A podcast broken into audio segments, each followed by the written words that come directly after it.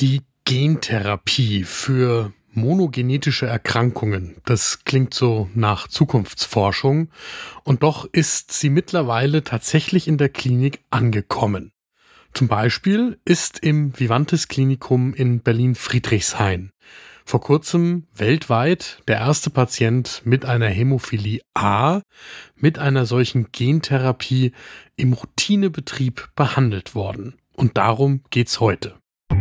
Eine Dosis Wissen, der Podcast für Health Professionals. Und damit guten Morgen und willkommen zu Ne Dosis Wissen, dem täglichen Podcast für das Gesundheitswesen. Ne Dosis Wissen gibt's werktags ab 6 Uhr in der Früh in kompakten 10 Minuten. Ich bin Dennis Ballwieser, ich bin Arzt und Chefredakteur der Apothekenumschau und heute ist Dienstag, der 10. Oktober 2023. Ein Podcast von gesundheithören.de und Apothekenumschau Pro. Für diese Folge haben wir mit Robert Klamroth gesprochen. Der leitet die Klinik für Angiologie und Hämostasiologie in eben diesem Vivantes Klinikum in Berlin-Friedrichshain. Und das heißt, er ist hier kein einordnender Experte von außen, sondern wir haben natürlich damit einen Bias direkt bei dem Team, das die Behandlung durchführt. Trotzdem, das ist wahnsinnig spannend. Ich schlage vor, ihr holt euch den ersten Kaffee des Tages. Meiner steht vor mir und dann geht's los. Der Hämophilie A begegnen wir alle im Studium oder in der Ausbildung.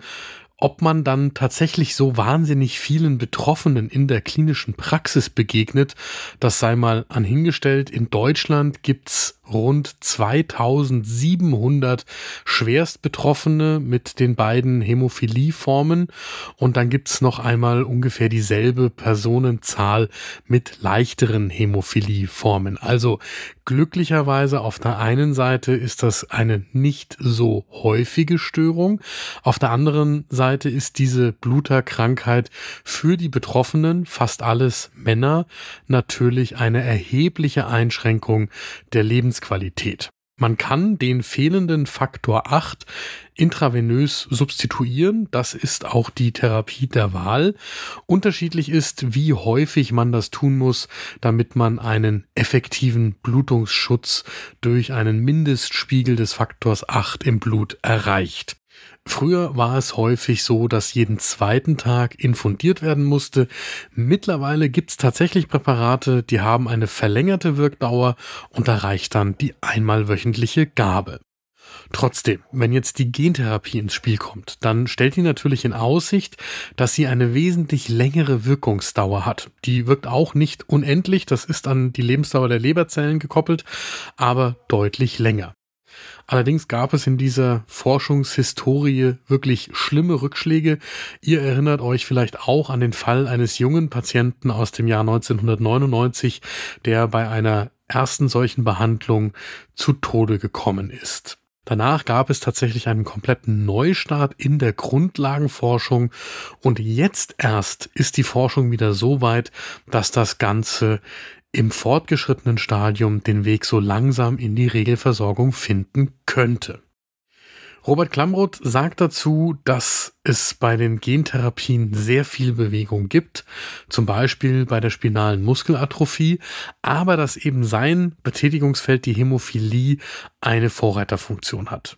Die WissenschaftlerInnen verwenden die adeno-assoziierten Viren, die als Vektoren fungieren. Die transportieren also das Gen für den Faktor 8 in die Leberzellen und haben dabei den Vorteil, dass die Erbinformation nicht in die zelleigene Erbinformation integriert wird, sondern fast vollständig episomal bleibt, also außerhalb der Chromosomen.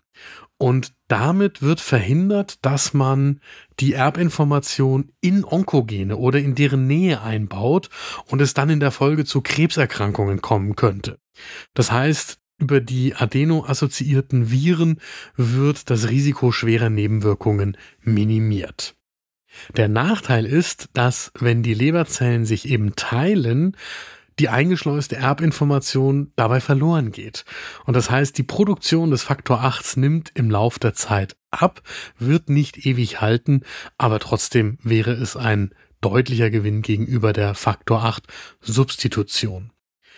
Es gibt allerdings noch andere Dämpfer bei den Erwartungen. Experten gehen davon aus, dass viele Patienten ungeeignet für die adenoassoziierte virenbasierte Gentherapie sein werden, weil sie zum Beispiel in rund einem Drittel der Fälle Antikörper gegen diese Viren haben. Und dann müssen Patienten mit Lebererkrankungen in der Vorgeschichte ausgeschlossen werden. Wie passiert das Ganze praktisch? Man transferiert den Vektor mit einer zweistündigen Infusion und dann dringen eben die Vektoren in die Leberzellen ein, da gehen sie in den Zellkern und dann nimmt idealerweise die Produktion des Faktor 8 Fahrt auf. Das Ganze ist untersucht worden in einer Zulassungsstudie im Jahr 2022, ist hochrangig veröffentlicht im New England Journal of Medicine.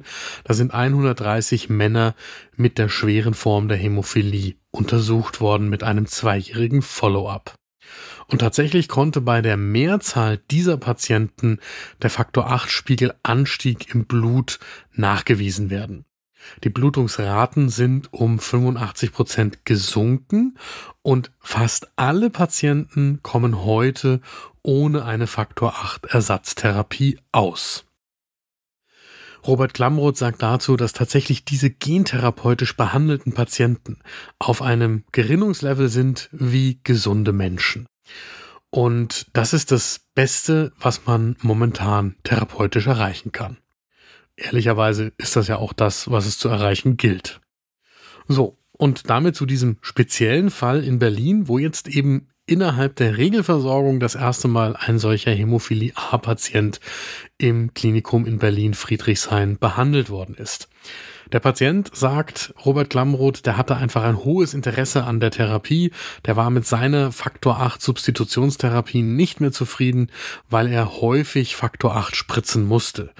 Und außerdem war er von seinen sonstigen Voraussetzungen her gut für die Gentherapie geeinigt.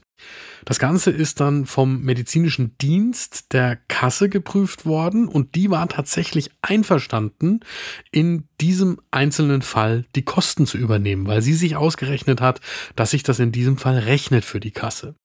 Man muss davon ausgehen, dass so eine Substitutionstherapie bei schwerer Hämophilie A um die 200.000 Euro jährlich kostet.